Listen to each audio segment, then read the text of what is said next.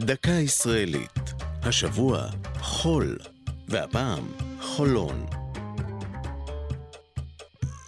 בין ראשון לציון לתל אביב שוכנת העיר התשיעית בגודלה במדינה, חולון. מקור השם, בשתי ערים מקראיות ששמן זהה, אך מקומן ככל הנראה לא תואם את מקום העיר העכשווית. היה זה הפרופסור חיים הררי, לימים נשיא מכון ויצמן, שהציע את השם בזכות חולות הים שעליהם היא יושבת. תחילת היישוב הייתה ב-1924, כשהסוחר שלמה גרין רכש אדמות מדרום-מזרח ליפו. הוא עבר לשם עם משפחתו, ובהמשך הקים בית כנסת ובאר מים. את יתר הקרקעות החל לשווק במחירים זולים יחסית לבני תל אביב הסמוכה, וכך משך תושבים חדשים אל השכונה המתפתחת. בשל מיקומה הדרומית לתל אביב, זכתה אז לכינוי דרומיה.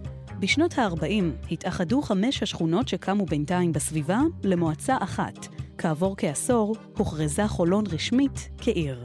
חולון ידועה בין השאר על שום המוזיאונים שבה, בהם מוזיאון הילדים שנוסד ב-2001, וכן מוזיאון העיצוב, הנחשב נקודת ציון אדריכלית חשובה בעיר. זו הייתה דקה ישראלית על חול וחולון. כתבה נעמי שלו, ייעוץ הדוקטור תמר ברגר, הגישה מרים בלוך.